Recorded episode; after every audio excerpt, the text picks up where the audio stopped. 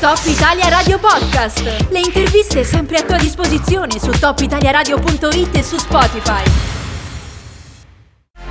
Allora, per capire di cosa stiamo parlando, cioè di sostegno alle categorie legate al mondo del turismo, siamo in collegamento con un esponente di forse la categoria più emblematica, no? cioè gli albergatori.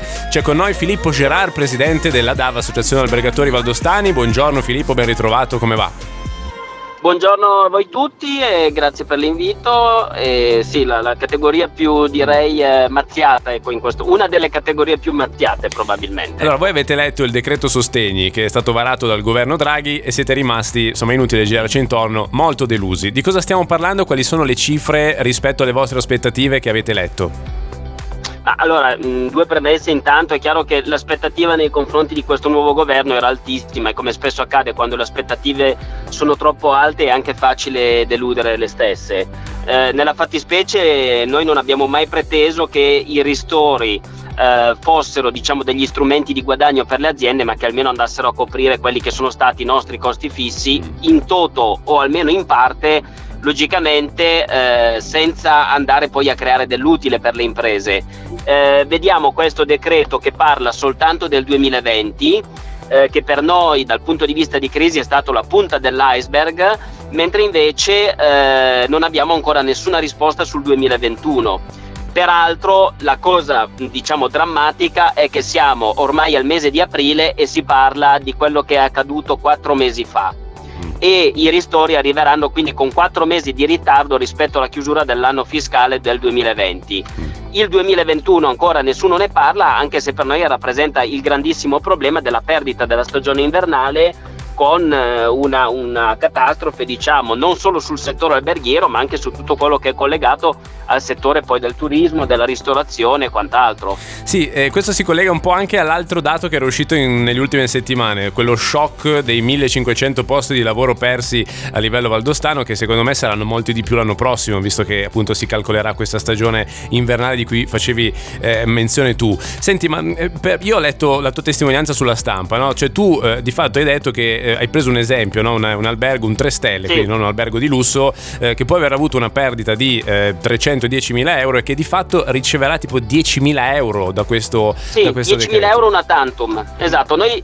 l'analisi che abbiamo voluto condividere in una lettera aperta che abbiamo mandato ai nostri associati è quello di ciò che accade in Francia, quindi non andiamo a vedere paesi come Svizzera, Germania o Austria che sappiamo avere condizioni diciamo anche bilancistiche dal punto di vista dello Stato nettamente migliori alle nostre. La Francia è vicina a noi, è simile perché anche lei è eh, anche rappresentato nella stesura diciamo del Recovery Fund, uno dei paesi diciamo che più ha spinto per cercare di concedere aiuti a, agli stati, quindi si è un po' avvicinata a questo sud dell'Europa, no? Eh, però è chiaro che i nostri colleghi in questa fattispecie, i francesi, hanno avuto dei ristori mese per mese che sono stati o di 10.000 euro al mese o il 20% del fatturato, quindi delle cifre molto più elevate rispetto a quelle che sono state le nostre mm. da questo punto di vista. Mm. Quindi sicuramente un, un discorso eh, impari, anche perché noi nel frattempo quello che abbiamo dovuto fare è stato indebitarci mm. per far fronte mese per mese alle varie diciamo, utenze, tutti i costi fissi che noi abbiamo, tenere il riscaldamento al minimo in una struttura alberghiera per non fare gelare i tubi in montagna è quello che poi penso che molti Ragazzi, baldostani certo. Sappiano che succede anche in casa loro, se escono di casa e vanno via devono lasciare eh, un minimo. Ecco. Allora, Quindi questo è il trattamento molto impari che abbiamo ricevuto e che ci farà perdere soprattutto di competitività. Esatto, perché quando ripartirà, ecco, quando ripartirà l'economia e il turismo, e questo accadrà, io mi auguro più prima eh, che dopo,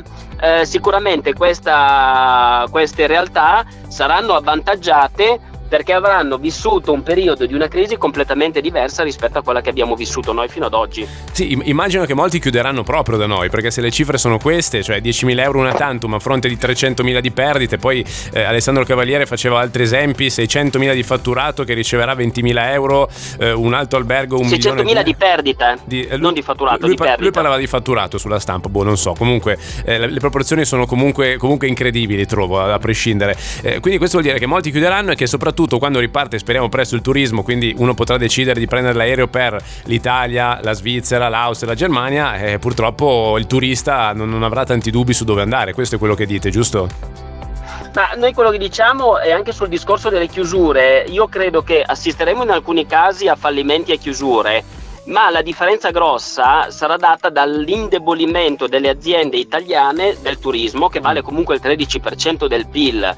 In Valle d'Aosta molto di più probabilmente eh, è, è un dato di fatto, poi se andiamo a contare tutto l'indotto eccetera arriviamo a delle cifre molto più importanti. Il problema è che le nostre aziende quelle che sopravviveranno arriveranno alla fine di questa pandemia cotte, cotte. quindi non saranno in grado di fare investimenti di creare indotto di dare occupazione. Un altro problema enorme è che il nostro settore che non è stato sostenuto in questo momento e che ha avuto logicamente dei grandissimi ehm, diciamo, ostacoli a poter lavorare, ha perso anche attrattività da un punto di vista lavorativo. Quindi non siamo un settore in questo momento visto in un modo attrattivo dai lavoratori e questo è un altro enorme problema perché noi negli anni avevamo investito tantissimo nel creare, come tutte le aziende, professionalità, fidelizzazione del, dei nostri collaboratori e quant'altro che vediamo anche questo un patrimonio in, in, grave pericolo. Senti Filippo, intanto ti ringrazio, ti lascio andare, so che hai tanti impegni oggi, intanto grazie per averci chiarito il quadro, le proporzioni della situazione veramente, veramente preoccupante insomma, che si delinea. Grazie ancora Filippo Gerardo. Grazie a voi,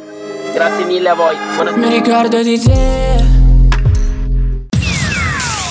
Top Italia Radio Podcast. Ascolta il meglio delle interviste su topitaliaradio.it e su Spotify.